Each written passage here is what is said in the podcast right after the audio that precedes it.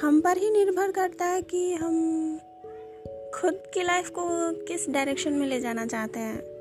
अगर हम चाहेंगे कि हमारे साथ अच्छा हो तो क्यों नहीं होगा अच्छा? होगा अच्छा। बस बात यहीं पे आके रुक जाती है कि हम क्या सोचते हैं और हमारी थिंकिंग किस डायरेक्शन में जाती है।